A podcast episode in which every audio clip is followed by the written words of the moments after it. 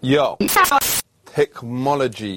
What is it all about? But you have to understand that when the scientists publish something that we skim over between two pictures of cats on Facebook that say the models now predict that Greenland is melting, you just do the math on the ice. It may not be in our lifetimes, but we can't stop it. We cannot right. reverse this. It's already happened.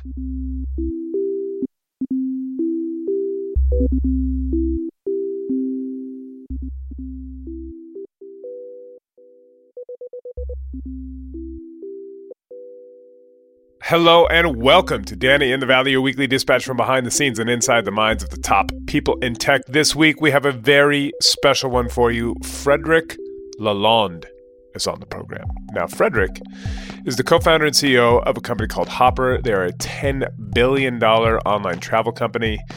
Lalonde is Canadian, he's a billionaire.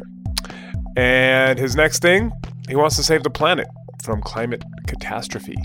Um, so he has founded a new company called Deep Sky, and the vision is very big, um, which is to remove every ton of CO2 that we have emitted into the atmosphere since we got going on this whole industrial revolution thing back in the 1700s. So he's close to closing on his first $70 million seed round, quite a large seed round, for what he's doing at Deep Sky, which he calls basically an oil company in reverse. So instead of digging up fossil fuels, he's using energy to pump all that CO2 back underground. That's the idea.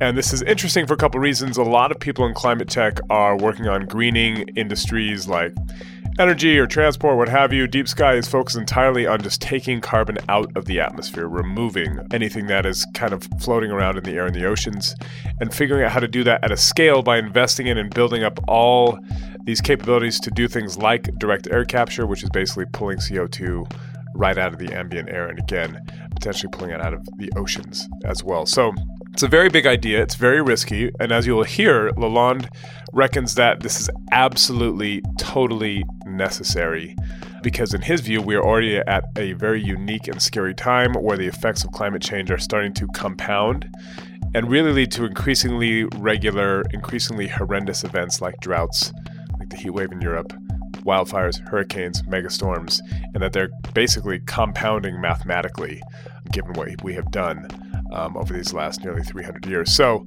he is extremely eloquent about why and how he came to this view. And even if you totally disagree with him, I think you will find that he is great at putting into words what is happening right now as he sees it and as he says the, the science sees it, and why he feels that this time is so urgent. So, without further ado, here he is, Frederic Lalonde of Deep Sky. Enjoy. So, Deep Sky, love the name. What is the big idea? So, the big idea is when we look at climate change, most people, including myself a few years ago, are thinking we have another 80 years, we can reduce our emissions. Haven't done really good at this in the past, but you know, if we just did this energy transition and gradually stopped burning so much fossil fuels, we're all going to be okay. It turns out that is not the case. If you look at the official uh, story that comes from the IPCC, since 2017, they've been talking about the need to remove CO2 from the atmosphere in order to meet our targets. We've not really met our targets, so Europe and North America have done a good job, but India and China have made up. We haven't reached peak oil, we haven't reached peak coal, and currently in the atmosphere, there are 424 parts per million of CO2. So if you have a million molecules, you have 422. We believe that the Earth is not stable at that concentration present day, meaning we've already entered a period of spiraling acceleration that's going to lead to enormous damage, both economic and social. So you're going to see massive flooding, you're going to see massive fires, you are going to see heat waves that people can't survive. When we were saying this in 2019, it was all future tense. And I think everybody is going to agree that this summer was one of the tipping points in terms of consequences. And boy, wait until you see this year's hurricane season. We're already seeing insurers leave the massive markets like Florida. Yeah. And so th- there's a couple things around this. One is there's a general sense of it's the economy or the planet, or at least the, the, the, discourse for most of my adult life has been set up that way. This is very much an economic problem. There's been five mass extinctions. The last one wiped out 95% of all life on the planet, and we came out of that.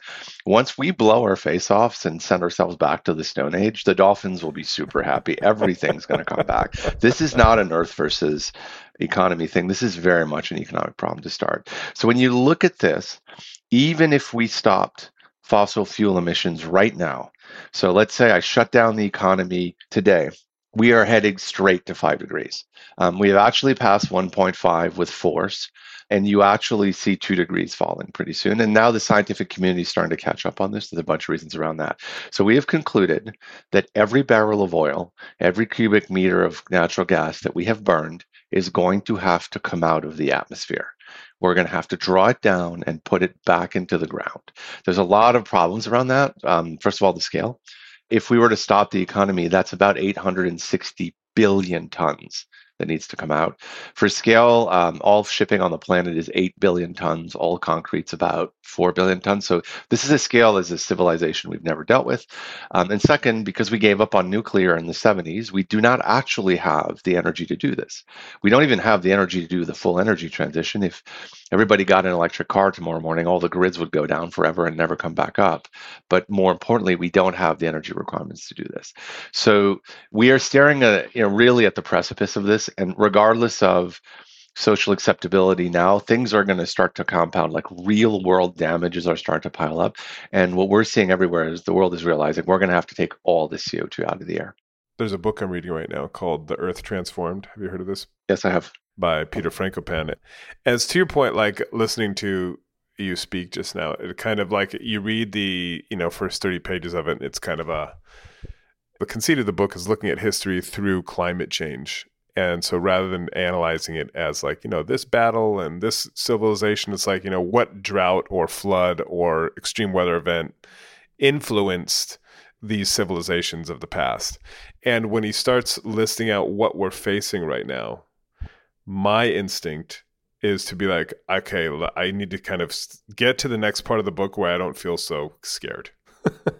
Because yes. it's really kind of like, oh God, well that's this all sounds extremely terrible and catastrophic. And it sounds like the kind of the conceit of Deep Sky or what you're trying to do there is basically like it's already too late in a way. What we need to do is basically press rewind on the outputs of civilization and put it all back. Is that effectively it? Yep. You, you can run math on this and, you know, there's a couple of things there too. Too late for what? so exactly what are we talking about? So we can we can explore that a bit.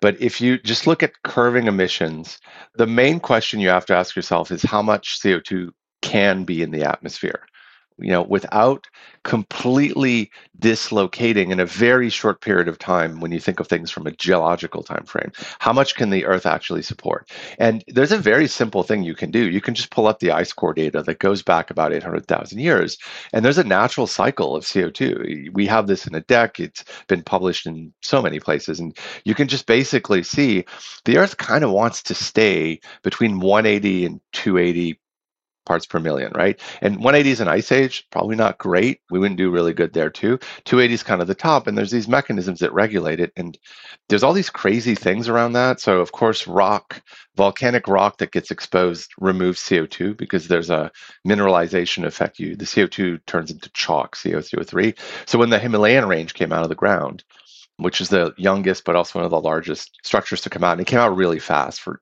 tectonic plate reasons. It caused an ice age it sucked so much CO2. But this is over like 100,000 years, right? We have actually done the work that nature takes about 150,000 years to do in 100. So we're in uncharted territory. And when you look at this band, you do this nice little spiral of up and down, you know, the natural cycle. And Al Gore showed this in his, his documentary. You know, most people I talk to today are too young to even know who he is, but he's the first one to actually put this chart up. And you can see what we're doing is not normal. So the first thing is we're out of the one sigma band of predictability, just with the, the fundamental thing. The second component of it is there are these climate forcing functions. They're called feedback loops. So the easiest way to explain this is if you think, let me melt a giant ice sheet, like the Larsen B ice sheet. This is giant mass that fell in the ocean in 2003 and it melted again in 21. If I was to stop the warming, stop the emissions, would the ice sheet form next winter? And of course, the answer is not. Even if I cooled the Earth magically, it's going to take 10,000 years, 15,000 years for all that ice to come back. So you have all these things that are permanent, right? That actually lead to, oh, then there's less ice. So the ocean water is darker. It absorbs more. When the ocean gets warmer, you know what it does is outgasses CO2. So it contributes to the warming. And so you have all these loops that kick in. And when you look at our models, they don't take the loops into account they're mostly linear. It's why they've been wrong every year. We're saying, oh, let's look at what happened in the last and you know, cycles, and we'll predict what's happening next. And you could ask, well, why don't we actually predict this? It's because nobody has ever collected data on losing Greenland all the ice. We have no data points. So you can't ask a scientist to model something that's never happened. You can only model the most recent data set and try to do trends and put error bars. And in the actual IPCC models, they have something they call low probability. So it's like three sigmas, you know, 10, 15% probability of happening, where it's six degrees. The last time that happened is a period called the mid Pliocene warm period, which was about 3 million years ago. And that was what? Up six degrees. I mean, again, there's a bunch of error bars around this, but you could take three, you can take five, you can take right. six. But the important thing is there was no more ice. And how do we know this? It's because we found palm trees in the Antarctic. We have the fossils. You can actually see the fossils right. of palm trees in the Antarctic. And so you can visualize that planet. The entire middle temperate area where we all live now is a desert, and the habitable parts are the poles, right? And then the actual shoreline of the eastern seaboard of the United States was 100 miles inland. 100 miles. This was published in the New York Times in 2003. You can find the article. It's it, it, they just figured out it's geology, right? You can find where the erosion is. And you just look at this and we have clear estimates. If we lose all of the land ice of Greenland and Antarctica, it's 58 meters. So if you're in, you know, the imperial system, multiply that by three roughly of water. And so we don't have models for all the ice is melted, but the last time we were at present day, forget adding anything, present day, these were factually, that factually the state that the planet was. And so, you know, this isn't Pangea. The continents were not like different places. This is three million years ago. There weren't dinosaurs. There were mammoths, but not dinosaurs. So when you look at this on a geological time frame, you realize how bad it's going to be. The first thing that probably goes is agriculture because there's all these things. California is reliant on these reservoirs that are getting dry. Look at Uruguay, they're running out of water. There's a protein in wheat that once it's exposed for a sustained amount of time over a certain temperature, which I think is 28 Celsius, it falls apart. And the wheat just doesn't grow. And so these things are not linear. It's not like, oh, there's a little bit less water, it's a little bit hotter. You reach these tipping points where you might lose the whole crop. We don't know. And the point is we don't have the models on this because it's never happened. So there's this been this historic argument again for the past 20, 30 years. Oh, if we make this story sound too dark, people will disengage. That's also one of the big mistakes, in my opinion, because it's going to get bad. It's already really bad. It's it's going to get a lot worse. It's going to accelerate. There are some moments where fear and panic are the appropriate response. And the climate crisis, contrary to a pandemic, which is fast, you know, everybody gets COVID, people, you know, the hospitals overflow in weeks, is slow.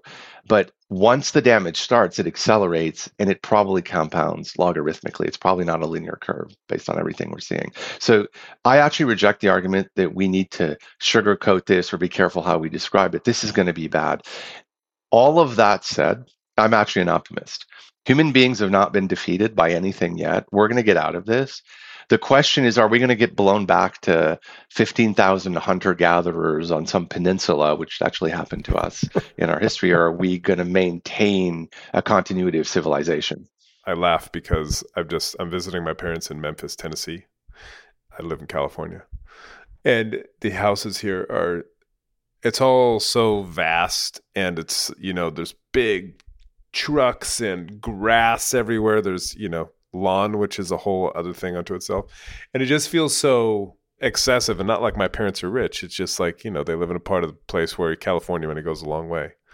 And you kind of think, well, how's this all going to work when you talk about kind of going back to, you know, we're going from 7 billion people back to 15,000 hunter gatherers what are you guys doing? What is the kind of if we kind of step back and be like, okay, we need to rewind, we need to kind of suck all of the stuff back out of the atmosphere and do it immediately and on a grand scale. How are you guys attacking that? What is deep sky? So the romantic way of describing it is we're trying to terraform the planet. So Elon wants to go do that on Mars. It Yeah. occurred to me that we might want to do it here first as a as an order. Um, Fair. So if you're thinking about removing hundreds of gigatons of something from a planet's atmosphere, you're, you're to make it more habitable. That's actually the what Merriam-Webster definition of terraforming, right? If you think of what it actually means to do that, is you're going to have to pull it out, right? So the the very first thing you you have to say is the energy transition is not enough.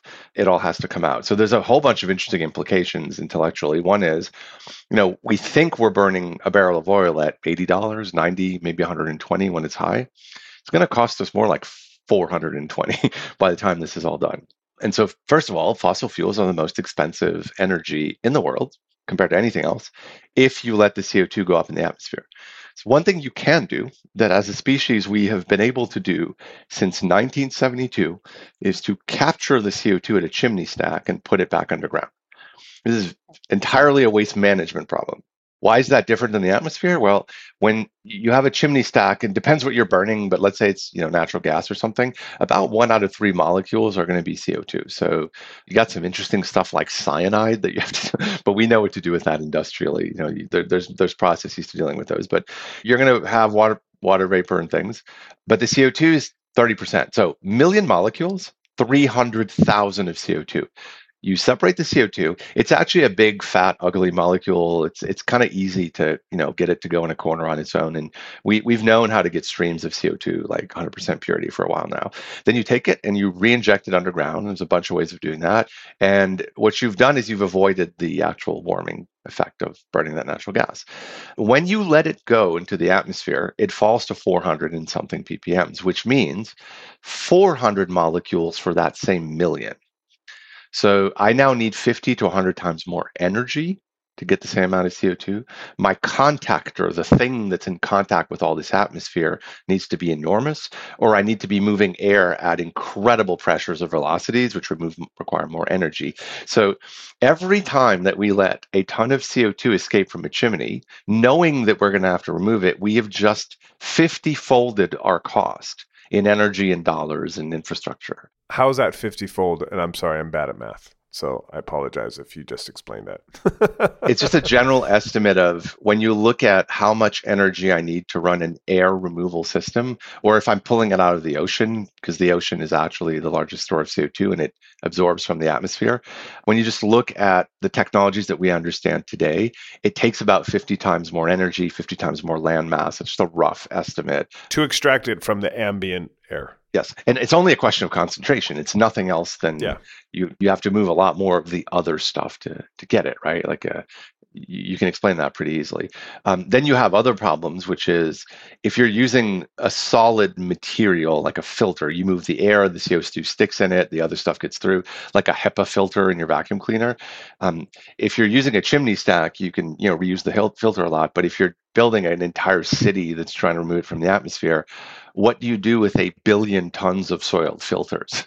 And when you scale something up, you, you've just scaled up your waste management problems from your industrial processes. You've scaled up your supply chain requirements. So, as a civilization, one of the absolute dumbest things that we're doing right now is we're continuing to let the natural gas emissions, the fossil fuel emissions escape. You can't get rid of oil and gas. Those people that are like, oh, let's close oil down, don't understand that there would be no food. Like we, we are so entrenched in this energy, you can't get rid of it. And I have not seen a reasonable scenario of any model that gets us out of fossil fuels in less than 30 to 50 years. But if you don't take this ideologically and you just use logic, why are we still dumping the CO2 in the atmosphere? It's nonsensical. That's one of the hardest things that people need to get their head around. So we are going to need fossil energy. It should be illegal to dump it in the atmosphere at this point. I believe what we should be doing is a program where the government say to anybody who's emitting fossil fuel energy emissions, in two years, every ton you have to put out, you're going to have to pay to take out from the atmosphere, or you can capture it at the source. Do whichever you prefer. If you did that program, you would create the right incentive because you would be taking future costs and bringing them present day. And we've done this with all sorts of pollutants. We actually know that works. So that's large scale carbon capture. And I lived in London for many years and going all the way back to 2008. I covered energy, I covered the North Sea, and I remember then in 2008 people saying, "Well, you know, we have got to nail carbon capture." This very idea you just explained. Everybody's like, "Yes, yes, yes, yes. This is this is urgent. We have to do it. Let's make it happen." And the first pilot project in the North Sea still has not got off the ground because it's so expensive and nobody will fund it. Um, and nobody has been historically willing to fund it. So I guess the question is, is like, how do you solve that problem? And again, I think you have a very clear sense that, you know, the house is on fire. A lot of other people don't, especially people in the oil and gas industry who are like, well, this sounds really expensive. And we you know, we've known, as you say, we've known how to do this for years. We just haven't wanted to because it's too expensive. It doesn't make us, doesn't make sense financially. My quick answer to that is all you have to do is wait. Things are going to get so bad in the next five years that the funding issue, social acceptability issues, those are all going to go away. And and as human beings, we have a really really hard time understanding exponentially accelerating systems right? So we're, we're very good at linear math. We're, we evolved as hunter gatherers. So we're really good at spotting movement or, or distinguishing colors or remembering where edible things are found in a, in a, you know, in a, in a geospatial environment. The thing about like exponential math, and like this is the example that you'll find on Wikipedia, they teach it in school, is you take a, a lake, is a very large lake, you know, one of the Great Lakes maybe, and you have an aquatic plant that's, you know, just the size of your palm, and it's doubling every day, gradually covering this lake. It takes 50 years for the plant to cover half of the lake. How long before the lake is fully covered? Everybody gets this wrong. 50 years plus one day. Exactly. It's one day. It goes 25, 50, 100. And yeah. so we saw this during the pandemic, right? We, we, we had hospital systems that were overwhelmed in days.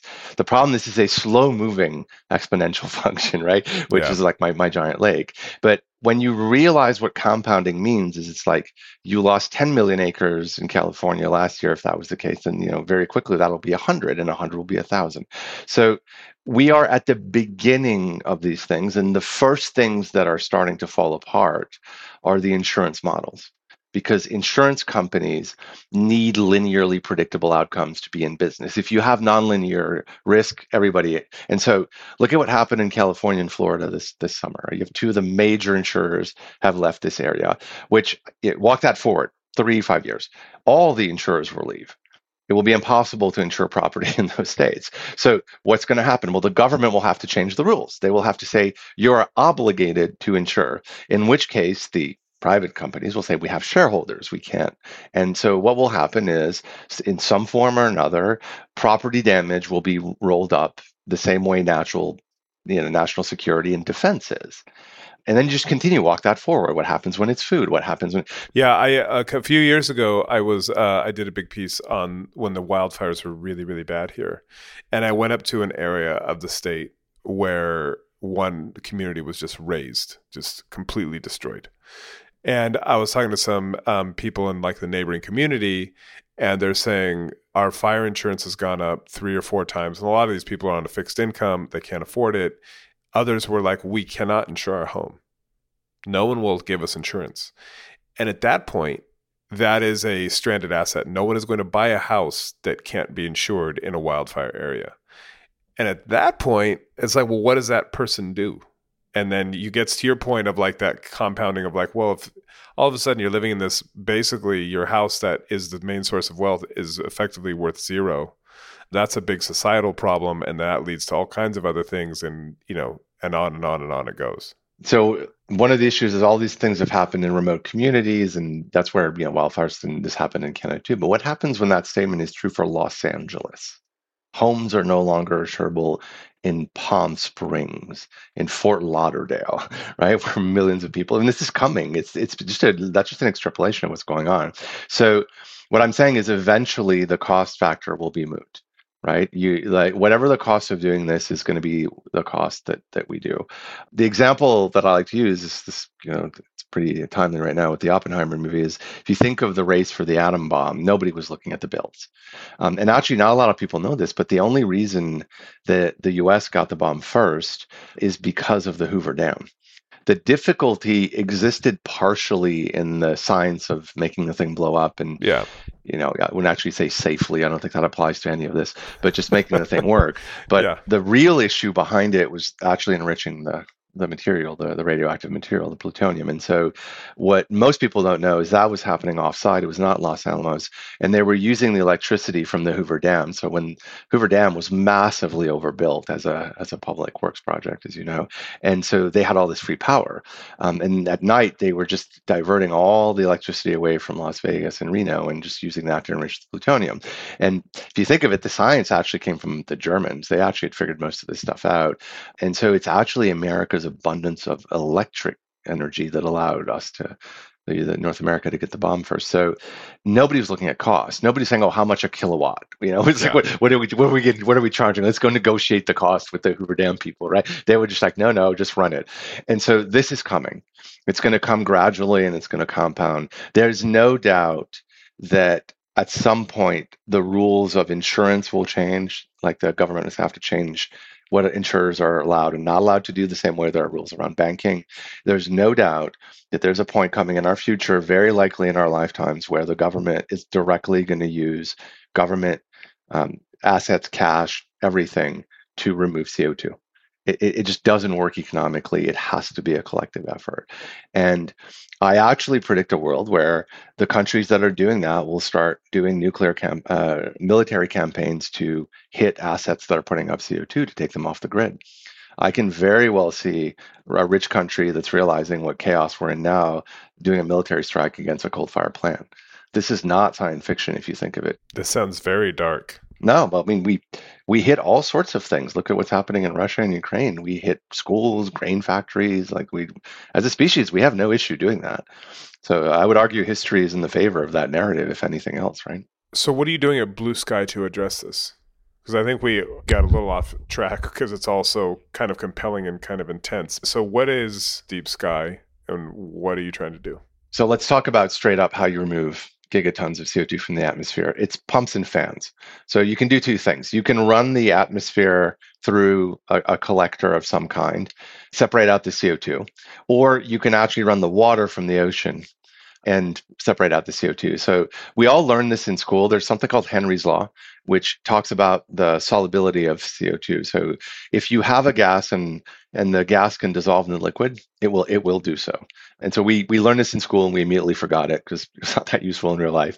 And so the reason that you get CO2 in water is that's how you get Coke or Perrier, right? It's, it's soluble. It's soluble. So there's 150 times more concentration of CO2 for the same volume of, of, of ocean water. And the ocean is the thing that's in the most contact with the atmosphere because it's the thing that we have the most of on the planet. It's the biggest surface area. Yes, yes, and the the top of the ocean. So if I pulled out a billion tons of CO2 from the atmosphere, the ocean would give me 500 million tons back. Because for the last hundred years, it's been ingassing, it's been absorbing part of our emissions. It's actually why there's a delay between the emissions and the warming. It's actually why it's actually making this problem more complicated. Um, so if you just pull out of the ocean, what will happen is it will eventually suck in the CO2. We don't know when. So we might be doing this and the dolphins will benefit because we'll be gone. So actually what you need to do is pull simultaneously from the air and the ocean to actually get the equation right. Then you'll have billions of tons of CO2. No, you can't make vodka or carbon nanotubes at that scale. Whatever you would try to make with that CO2, you would saturate the market in minutes. So the only thing you can do is put it underground. We were talking about this earlier. There's ways to do that. And so what Deep Sky is doing is it is trying to build the project development, the infrastructure to remove CO2 and sequester it underground using renewable power. One way to think about this is Deep Sky is an oil and gas company. We do exactly the same things. We have all the geological capability, drilling. We can actually do the seismic. We have the ability to refine and transform. We have the ability to trade a commodity. So it's an oil and gas company running backwards instead of pulling fossil fuel out you know to generate energy we're consuming energy to remove carbon from the atmosphere that sounds expensive it is. So have you raised money? If so how much? Like and and i guess more fundamental question it's kind of an obvious and non-obvious at the same time. Why are you doing this? I mean i'm a software guy right? So i founded a travel app. We have 100 million users and you know, we've been we've been planting trees to offset the emissions and trying to do the right thing. But I've been watching this problem compound, and around 2019 2020 after doing a bunch of models i came to the conclusion it was going to have to come out historically. And i thought like every historic ton we've put up has to come out. And i thought i was alone and i was crazy. And there's other people that have done the same modeling. Bill gates has been on this for decades. And quite honestly i was looking around and talking to all my buddies that are much bigger billionaires than me and nobody was doing anything. And i was like oh my god like somebody has to start this. Somebody has to go in and, and jump into it. So the motivation is just that once the, you can't unsee this problem when you run it properly and you look at it for what it is. Right. Um, second i'm canadian and i i live in the cool part of canada which is the french part you know, montreal. And when you look at the east part and part of canada the geology and the power generation infrastructure is incredibly well suited for this. So we have not the best storage in the world, but enough, enough of it. But we also have billions of kilowatts of very cheap renewable power that comes from hydro and nuclear. And we actually export a lot of it to some dubious usages like crypto farms, but also we waste a ton of this. Like Ontario curtailed, I think it was 7 billion kilowatts of steam energy. And a lot of it has to do with the fact that we can't export it to the US at a profit, so we just waste it. And you tell this to Europeans right now and they get angry, right? We generate power at 1.4 cents and we waste it. But when I looked at the geological map of Canada and I looked at the power profile that we currently have, it dawned on me that we could kickstart the industry. What's there will not get you to 100 billion tons, but it could get you to 10 million. And once you have 10 million, you have the industrial capabilities, you've solved a lot of the scale up problems. I will point to SpaceX and Tesla as examples of things that got to scale and then kind of revolutionized everything around it. Um, and it turns out software guys think about problems differently because we're used to all sorts of things. You know a lot of it we don't have physical consequences to what we do most of the time and we have access to a lot of capital. We brought you the cryptocurrency collapse. You're welcome. Thank you so much. Thank you. Yes we've had lots of crypto folks on here and it's always including um, alex mashinsky who is now uh, in federal custody uh, amongst others. But yeah it's a it's a wonderful world. So thank you we like to make up the rules as we go. We like to think laws don't apply to us. And we throw enormous amounts of money at things that, you know, sometimes make no sense. The good part is sometimes we get it right and you get incredible things out of that. Often and so what I'm saying is we have an enormous tolerance to risk. And one of the things that has come out of the Elon Musk empire is there's a methodology to develop non-software things like rockets and cars at the same speed, give or take, as we build software or cryptocurrencies. So we're we're approaching this like my generation, like my industry does.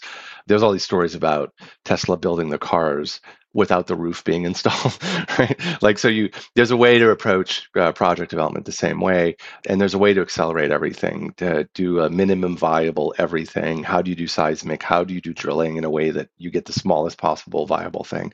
So i actually think my you know my brethren are more suited to the time urgency of scaling this up. The expertise for a lot of this exists in oil and gas, but they're used to multi-decade timelines, you know, strip yes. mining entire mountains, right? This is, a, I think we need a new generation of thinking around this. So we, you know, Deep Sky exists as a 2.0 version of industrial development solely for the purpose of removing and sequestering carbon from the atmosphere. Can we go back further to like, you know, when you were in short pants? Like, is this something that is innate to you? Where and how did you grow up? And there was it is this like uh, have you always been an entrepreneur? Has that always been your thing, or did you kind of grow into it or discover it?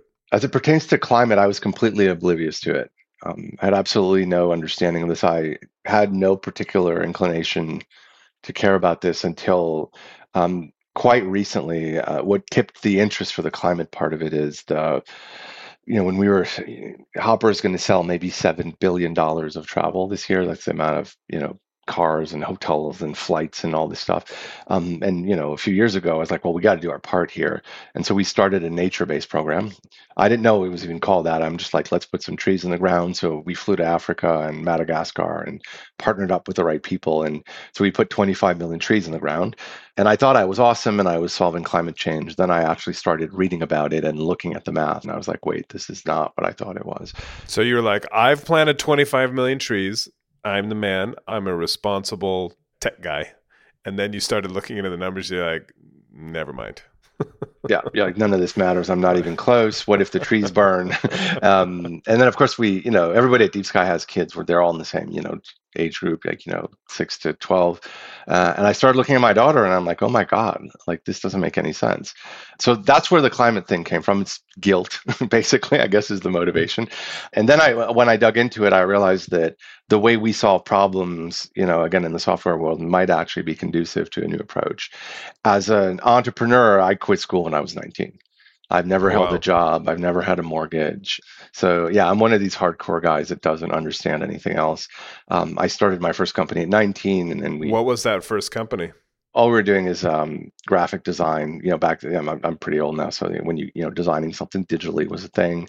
Then I moved on to building this completely exotic thing called a website. You know, it's a time where you, oh, crazy. You pay somebody money to do that. Um, and then when I was in my very very early 20s, we started a company that was doing e-commerce. So we were sending uh, inventory information bookings over this thing called the internet that would use protocols. Was this dot com time ish, like late 90s, early 2000s? Yeah, it was very, very dot com. It was late 90s, uh, pre crash. And we connected, you know, tens of thousands of hotels over the internet and Expedia. Um, the almighty Expedia that spun out of Microsoft was selling billions of dollars of travel, and they were sending a hundred thousand faxes a day. and so, are you serious? A hundred? Oh yeah, that's true. You would book it. Yeah, like in 1999, 2000, you would be you would be booking. It would all look like it was the internet, and it yeah. ended up in a ball at the at the hotel front desk. um, and it turns out, by a pure fluke, the CEO of Expedia of the day out of Seattle was from Montreal, where I live, and um, he just showed up unannounced. It was something like out of a Simpsons episode. And within a month, we sold my company to them, and and work for those guys. That was actually probably more of an entrepreneurial journey because those are the guys that went and did Zillow. So this oh, yeah. is Rich Barton, Lloyd Frink. Yeah. So those guys are they're hardcore. Rich is a, a visionary. And so um, I spent four years working for them. And they were they were kind of crazy. They would just bet on smart people in a way that most organizations don't. And so they gave me a giant P and L to run, and I couldn't read a P and L because I hadn't been to school. Um, and so you know they they would take enormous risks, and they would you know help you clean up your mistakes. And so I came out of those four years with a way better understanding of what it is to build a, a company. And then I went on to build Hopper, and now this. You left Hopper at some point, or are you still doing that? No, no, I'm still the CEO. No, Hopper is a. It's a good point. Uh, I'm, Hopper's a ten billion dollar private company that's raised a billion dollars, um, and you know we haven't taken it public yet. You know that's that's in the cards for the future. Um, Deep Sky was started out of necessity. I needed to do that, like I needed a bullet in the head. Um, but when I saw what happened last summer, and you know, and updated our models, I could not do it. When you say what happened last summer, there's a lot of calamities happening at the moment. What was the thing where you're like, mm, I can't just keep planting trees. This has I have to do this. Drought. So as you walk forward that this is an economic problem, you can ask the question, what will hit first? And so if you if you do that reasonably, it's not the storms, it's not the fires. Those will, happen, but before Los Angeles burns down, we have some time. Before New York is underwater, we have some time. But insurance models will break, and they've started to. And then the other thing is we're going to lose our global food supply. You will also have areas of the world that run out of drinking water. So this is happening in Uruguay right now. It almost happened in uh, South Africa. It will happen in other places. There are cities in the United States that are at risk of that. In California. Yeah, uh, Phoenix. Uh, yeah, so th- there will be major metropolitan areas that run out of water um, in our lifetimes. But the first thing that's already started, and it started basically in the early 2000s, is drought. Um, 10% of the arable land um, in California has gone offline. And so the rivers running dry in Europe last summer. Europe was under like a lot of pressure. This year it's heat, but last year it was drought. You had all these things that came out of the rivers, you know, old warships from the Second World War. But there's this thing called the hunger stone. I remember seeing that. The hunger stone? Yeah, you can Google this after this. So in the, I think it's the 400s to 600 in the Middle Age, there was a massive drought. Was, this was a natural phenomena, and they lost the ability to produce food. And they actually carved these stones at the edge of where the water level was, so basically the bottom of the river because it was dry. And it says, Those who read this weep because you shall go hungry. Um, and they're called hunger stones. Um, and so these came out of the water last summer. Um, and they were kind of like Yikes. rolled into the news cycle and forgotten, but they they are literally predicting a collapse of global food supply. And most people look at that and go, no, no, no, no. We have technology, we have genetically engineered, we have machines, but actually, if there's no water, you you lose the the productivity. Um, so what I did two years ago is I started following the agricultural reports that start to come in about, you know, we're late July now, early August, September, they come in. And for the first year, you were seeing dislocations in everything from you know the basic crops like wheat and and barley you were seeing corn go down. And these were not dramatic drops but everything dropped at the same time. Um, and it would happen everywhere around the world. And so this year we are teetering on the border of a rice shortage. And if you lose rice like that's 4 billion people um, we're seeing major problems with wheat but that's being like muddled into what's happening in ukraine and russia right now. It's not only that one thing you can do it's very simple go to san francisco then just go across the mountains and then drive down like in the san joaquin valley and you will see hundreds of miles of trees and crops that have been uprooted and are abandoned. And we, we have pictures of this. You can find them very easily. We grow our food in a desert. It's very economically effective, but if there's no water, nothing naturally grows there. So, drought, that's what kicked it in. We, we looked at the agricultural reports and I was like, okay, we can't wait most of what is happening this summer was predicted to happen in 20 to 40 years. Right. And again, I think the impulse is to look at what's happening right in front of you and be like, I mean, that's bad, but you know, like it yeah, just we'll we just we just had a really rainy winter, like come on guys. Or whatever, or to kind of just kind of look away. And it's very easy for people to be like, you're just catastrophizing it's not going to be that bad. It's not going to be that dramatic. But what you're saying is this idea of the compound, it's like compound interest, you know, you start out yep. with a uh, hundred bucks and then before you know it, you're like, oh my God, I have a hundred thousand because it keeps compounding and doubling and doubling and doubling.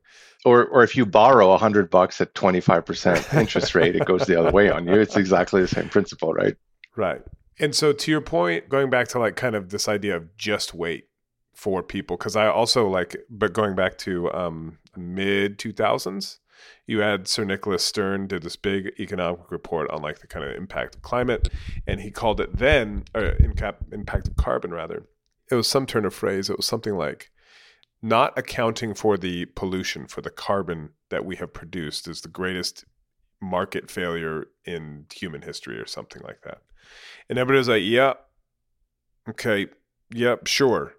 And then here we are 20 years later, and not a ton has changed.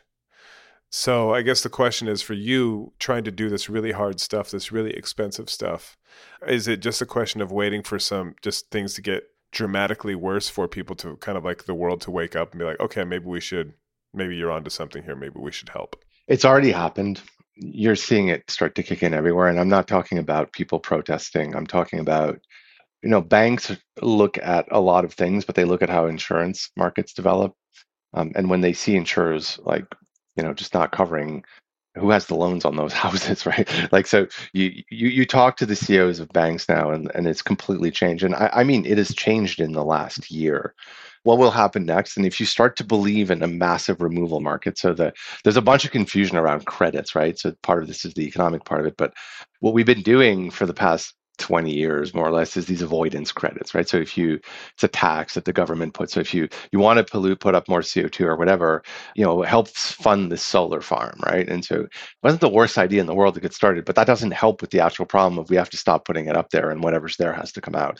So now people you know, uh, some people have started to do this voluntary thing like we did at Hopper. We do this with our money. We don't even charge our customers. We do it as with the, revenue that we generate. We plant trees. And then you can feel good about this for about 20 minutes until you realize that the permanency is a real issue. Like what happens if that forest goes down? And then if you believe that this is a short term emergency, I, I sell you a ticket now, you go to Cancun, but that tree's really only going to be grown in 20 years like that's dodgy at, uh, at the best right like it's better than nothing but it's not great so as you start to eliminate all these things you say okay well can I actually buy to, to literally remove like my historic emissions? Can I buy to offset what I'm about to put out because I can't get rid of these emissions?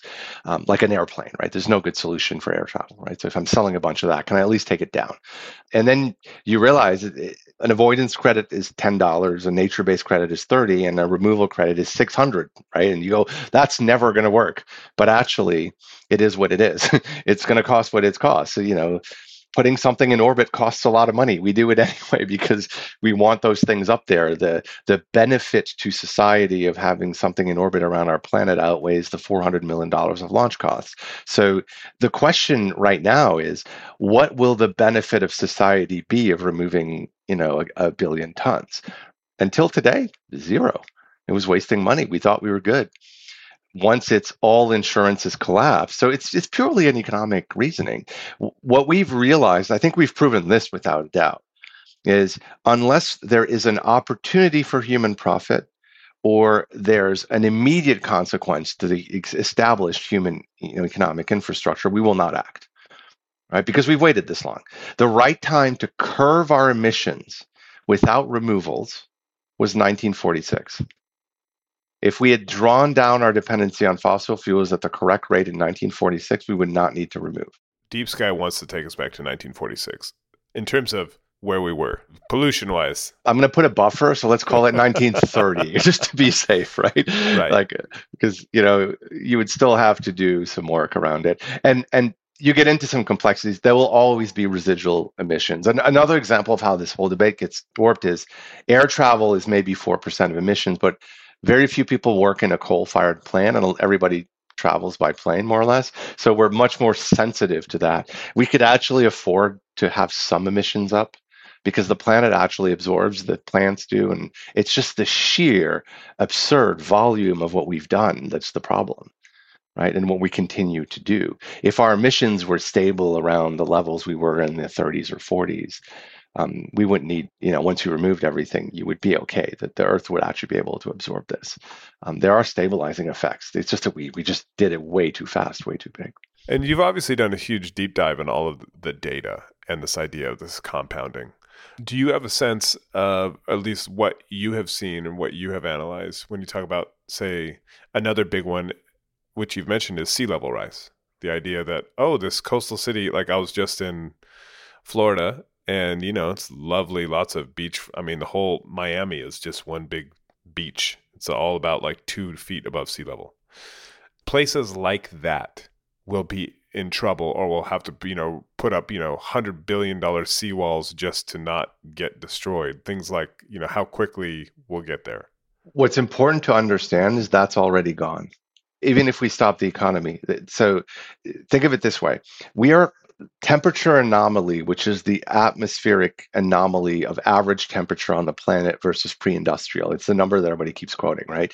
And it, it's a it's a global average, so it's meaningless. The Arctic's already seven to eight degrees warmer, but I'll, I'll still use it as a as, as, as a benchmark. We slammed through 1.5 degrees right like this like june and july not only hottest on record but this whole thing of oh now the the models are predicting we have six years left to 1.5 i'm like no no we look at the temperature it's, it's done. We're, we're past there. And we're going to go to two. And people argue it's el nino but like you'll see it's going to go to two.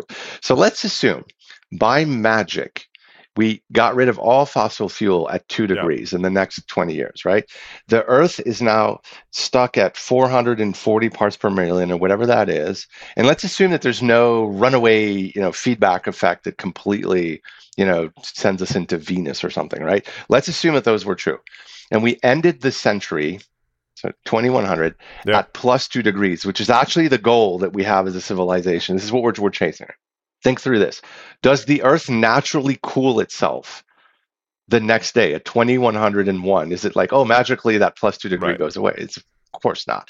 CO2 stays in the atmosphere from 300 to 10,000 years, right? But let's use 300 because then the, the plants do a pretty good job within three centuries getting rid of a bunch of it. So that means that we are stuck at plus two degrees. What is causing the melting of the ice? The CO2 or the warming? It's the warming. So even if you get rid of the emissions, Greenland continues to melt for 300 years yeah. until it's gone. And that is 10 meters of water. You can research this right now. All of the updated models that are credible say that the ice in Greenland is going to melt regardless of what we do. And if you look at the sea level Right. rise around that, Miami, it's all gone. It's already all gone.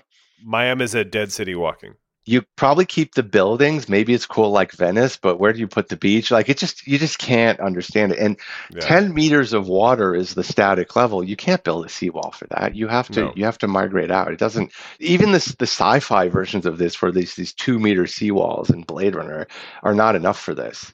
And then you get the storm frequency. Then you know all the other chaotic stuff starts to, to compound.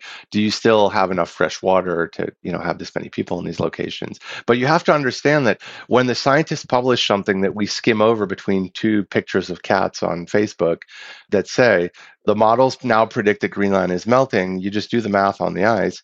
It may not be in our lifetimes, but we can't stop it. We cannot reverse this. It's already happened. Unless, unless. You take it out. If you take the CO2 out, the Earth cools. We have to cool the Earth by the same number of degrees that the anomaly represents. So this year, to make it out and continue to occupy the geography that we occupy as a species, we need to cool the Earth by 1.5 degrees. So it's kind of like I, I take my kids camping sometimes. And then when you pick up and you leave, you have to make sure that basically it looks exactly the way it was before you got there. But we have to do that with the atmosphere of the planet. When you explain it that way, doesn't it seem completely logical? Like, what else would it be? what other thing could you actually think is happening except what you just said, right? So that's the perfect way to frame it.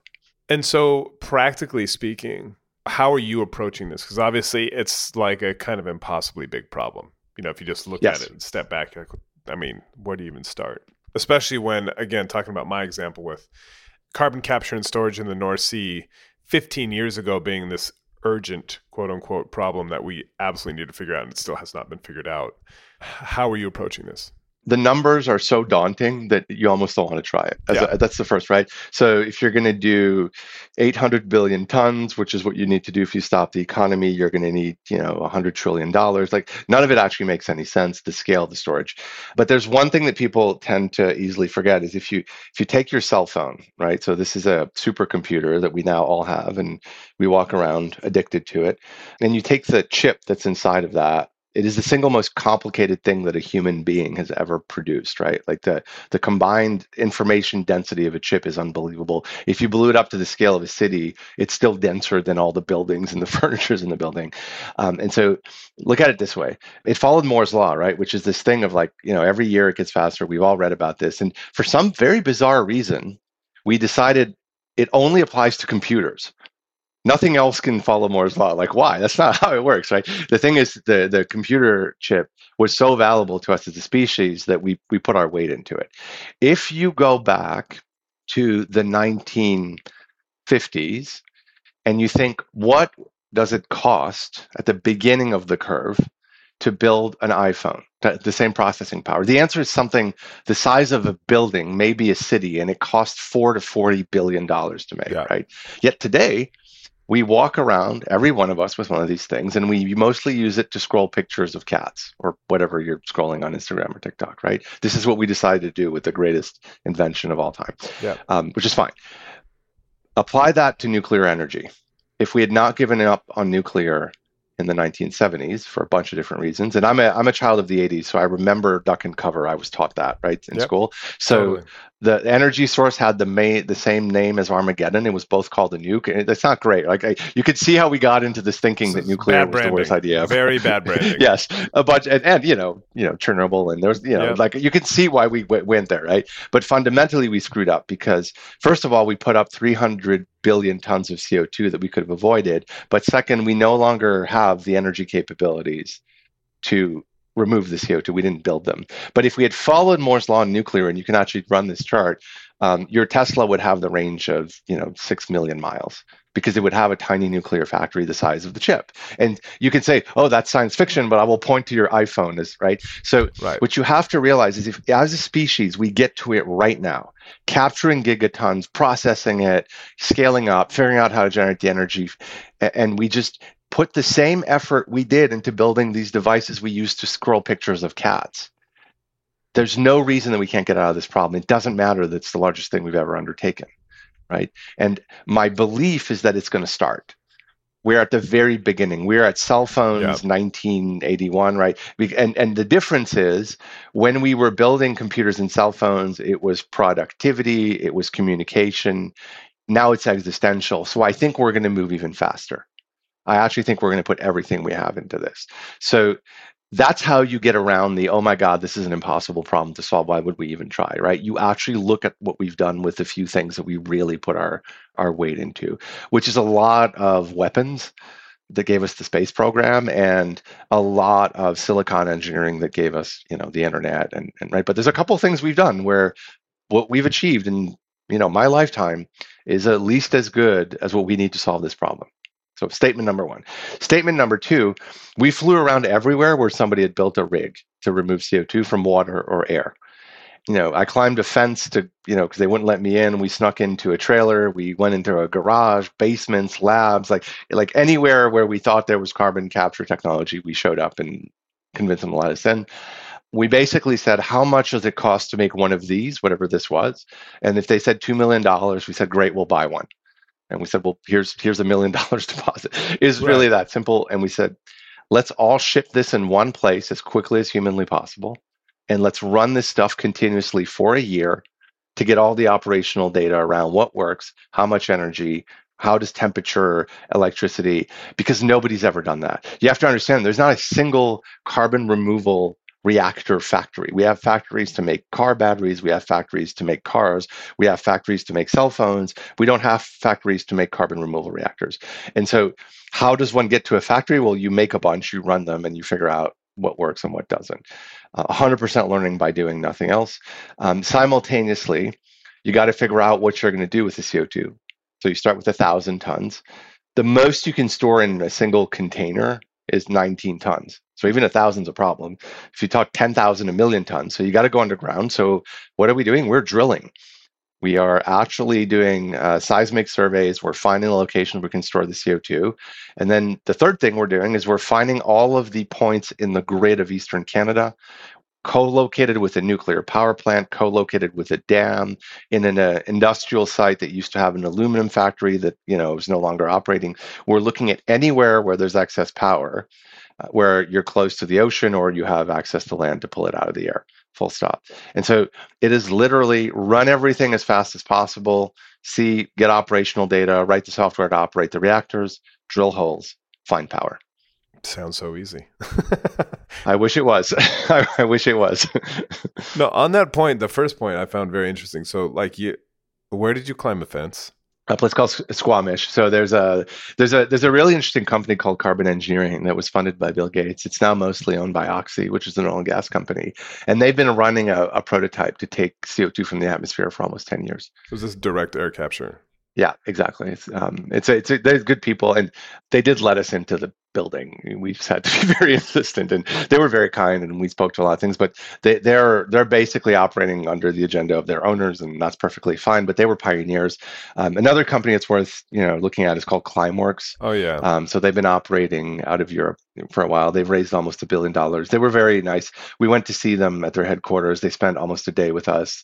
And this was before we raised any money, so clearly they're you know they're, they're there for the cause. This sounds like and uh, on direct air capture not to get too nerdy uh, for our listeners but that sounds like a good idea in theory but a very bad idea financially because of just the sheer there's not the concentration in the air for this to make sense. In other, in other words i've talked to a bunch of people in the climate tech world climate investors and they're like i have yet to find a direct air capture thing which is basically you have a bunch of fans you suck in this air and then you pull out the co2 and that's how it works where it makes any kind of financial sense. To what? To present day economics or to Yeah. what we'll be willing to pay when there's no more insurance, right? So th- th- there's there's a couple of statements that are true about this. If you look at the first generation of technology, um, so things like uh, carbon engineering or even what Climeworks is running, what those guys did, and a lot of them started 12, 15 years ago to their credit, right? And a lot of the research predates that. So these are people that were visionaries by any stretch of the imagination. But what they did is they took the technology that oil and gas has been using to capture at the chimney, where we were talking about the 30% concentrations. And so, if you think of where that technology got developed, and the first time we did this was 1972, so we've had a long technology curve on this. You're sitting on an oil and gas field, you have all the power in the form of heat. They count it in gigajoules, right? And so you basically push the CO2 streams into a filter or a liquid, you heat it, and then you pull it out you wait for the liquid or the filter to cool and then you go again. The problem isn't the cost of those materials if if we're willing to take all the money we have. The problem with that becomes very simply put it's too much energy.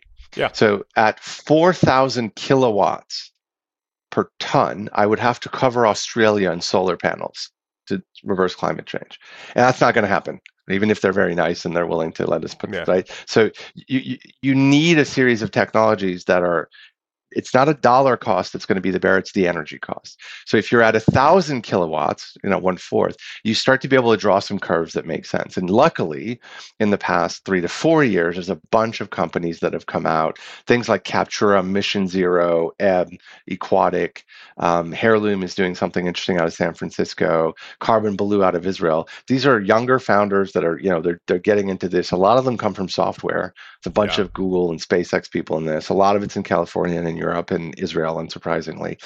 These guys looked at it and said, it has to be put in a liquid. We have to use electricity.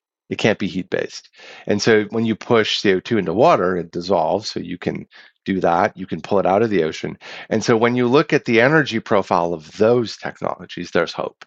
You can see us scaling that. It won't be magical. None of this is fusion, but you can actually get to infrastructure where you're looking at a hundred, you know, thousand ton site.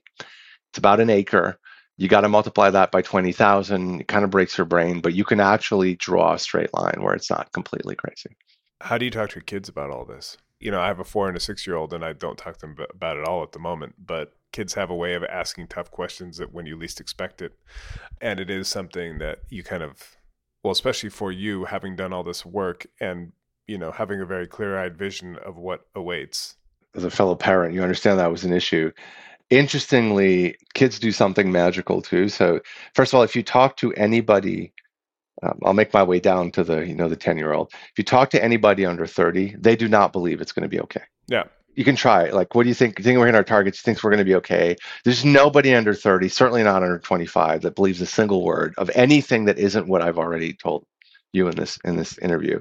So when I'm talking to a room full of 60 or 70 year olds, they get defensive, right? When I'm talking to people my age, 50, 40, it's more like, oh yeah, I, am anxious about this, right? Yeah. And then when I talk, when I pitch this to you know 20 year olds, they're like, why are you why are you talking about this? Of course, we're, we're like this is all going to happen. We know it. We're not stupid. Why are you why are you mansplaining the, this catastrophe to us? We all understand it, right? And so it's very very different. There's a crazy scale. So will our children grow up with climate anxiety? Of course they will. We got to give up on that. You can't you can't protect them against that. Yeah. um, so what i'm trying to do is you know there's ways to talk about things. I go to my daughter and i've asked her hey you know you're hearing me tell me to talk about all this stuff.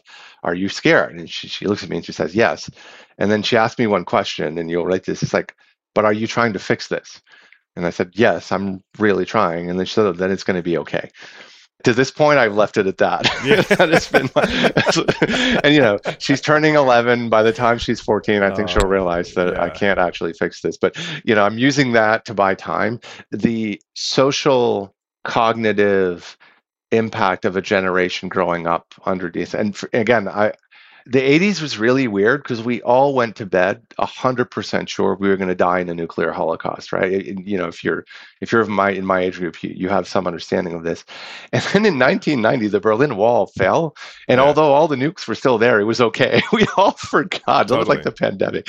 But i grew up as an anxious kid because of the the whole you know and you know i'm, I'm the, the younger version of the generations that were exposed to this from the 60s and 70s this is the load that our kids are going to have to bear. We, you know, yeah. just, you know, as a as a society, we have we have given them this as a gift. Um, I don't know what the impacts are going to be, but I know that in 20 years, we're not going to talk about the psychological damage of the pandemic. We're going to be talking about the psychological damage of this. And you're optimistic. I think we can fix this, but we have to start. we have to get to work. I believe in human ingenuity.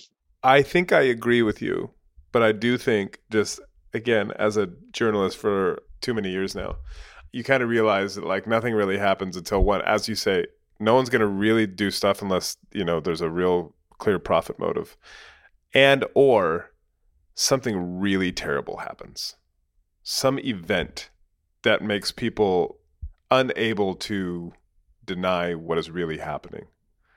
And it sounds like, at least from where you sit, that probably both of those things. I mean, you can argue argue a lot of this the bad stuff is already happening. It's just going to get a lot worse before people. So I think you have your finger on it. So you know, think terrible events that have changed society. You know, you can go with the the World Trade Towers. You know, you can go with you know Russia invading Ukraine. If you live in that part of the world, that's probably the worst thing that's ever happened.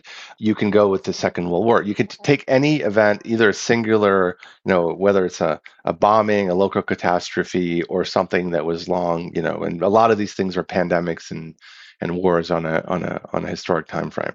Here's why I think we're going to fix this. We're going to get one a year. Every year, something so bad is going to happen somewhere and probably in multiple places.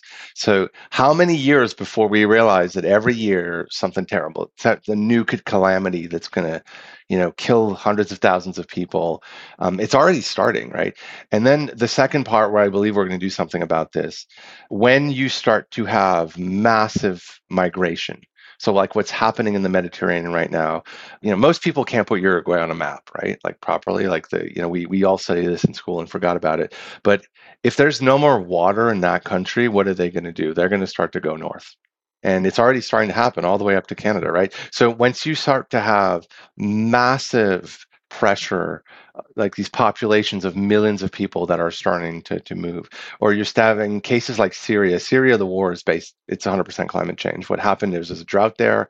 Agriculture collapsed in syria which is basically what i'm predicting for a lot of other places but it's already happened there. All of the military age men everybody else but also the military age men moved into the cities picked up guns you, it's not very difficult to understand, and look what you get. So once there's enough of these pockets of instability, once there's enough pressure on borders that are opening up, it's going to be easy. like I, am 100% sure of this. Getting people motivated to fix this is going to be easy because you're not going to have to wait 20 years for the next calamity. What I'm hoping is a few of us are going to get the technology far enough ahead so that when somebody goes, "Damn, if we only knew how to do this," we can we can raise our hand and say, "Look, we're actually we're not all that way there yet, but if you give me a trillion dollars, we can scale this." And just to be clear, Deep Sky right now you have a warehouse full of like carbon removal stuff that you're just running and analyzing. We're starting to build that warehouse. Yeah. So we we've just raised uh, our Series A. So we have it's probably going to be seventy million dollars, give or take. Seven zero. That's a big series. Seven zero. Yeah, yeah. I mean, that's a part of what you know. Having done this for a while, and so we, we have access to capital and a good network. But also, you need more money than to build a dating app because um, you need to do drilling and things like that. Um, so you know, there's a there's a there's a there's a very material yeah. aspect to this that you don't have a choice. And the first thing we did is again we've we've we're licensing anybody who has a reactor, and we're trying to get it co-located to operate it.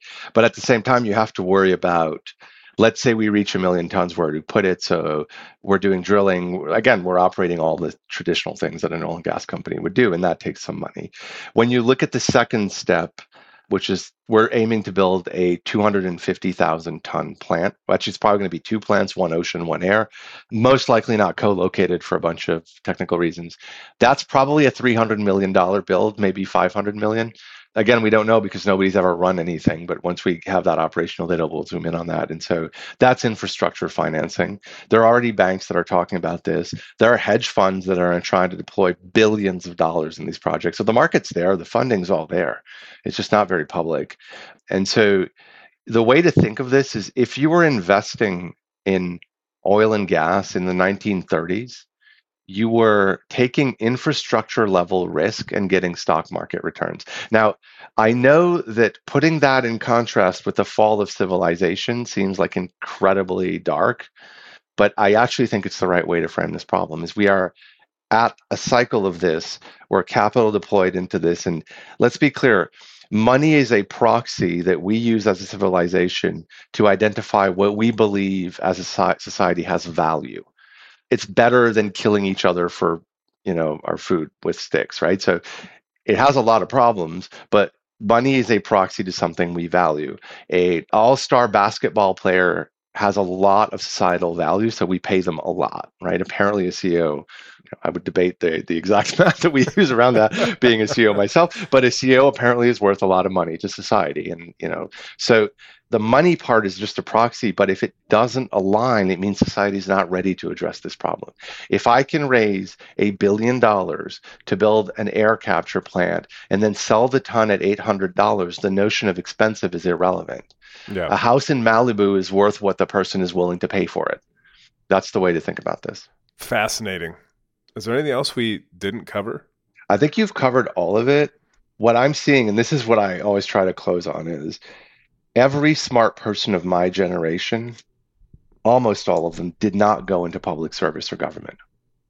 Right. You know, if you go back in the 40s and 50s and 60s, this is tradition, right? Like Yale, like people yep. would then go serve in government. We all went to banking and tech to get as rich as we could.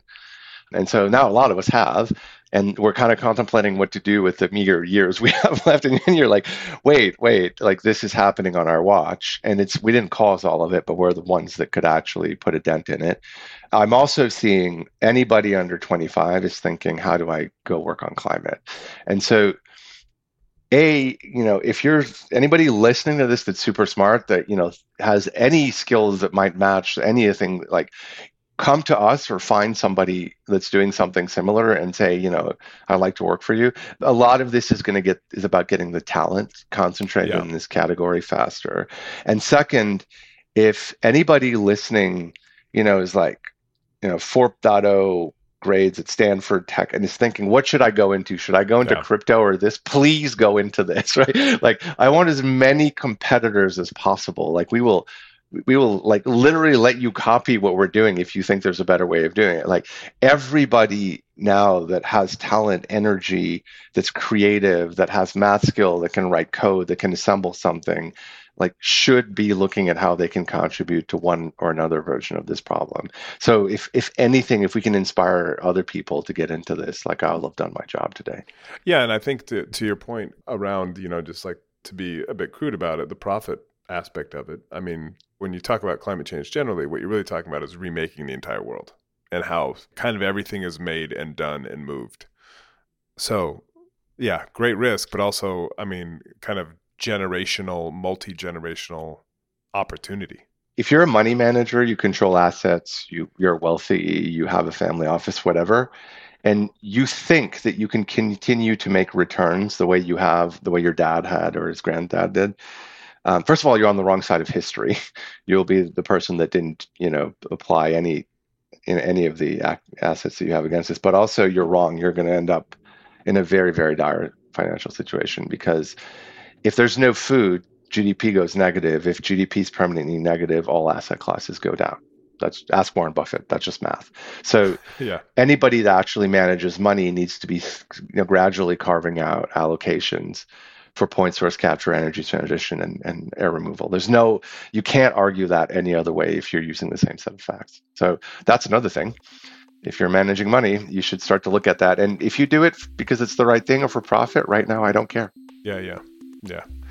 Look, thank you for your time. It's fascinating and terrifying all at once, but um, we'll definitely have you back on as as you get the factory up and raise money and start to get this stuff out in the wild. Would love to. This was great. Thanks for the opportunity. And that is all the time we have. I want to thank Frederic for taking the time. I want to thank you all for listening, for the ratings, for the reviews, for sticking with us through yet another year. And yeah, we'll be writing about something along these lines this week in the paper, so do check that out at thetimes.co.uk or pick up an actual paper. Or you can also find me online at Danny Fortson on Twitter, or you can email me, danny.fortson at sunday-times.co.uk.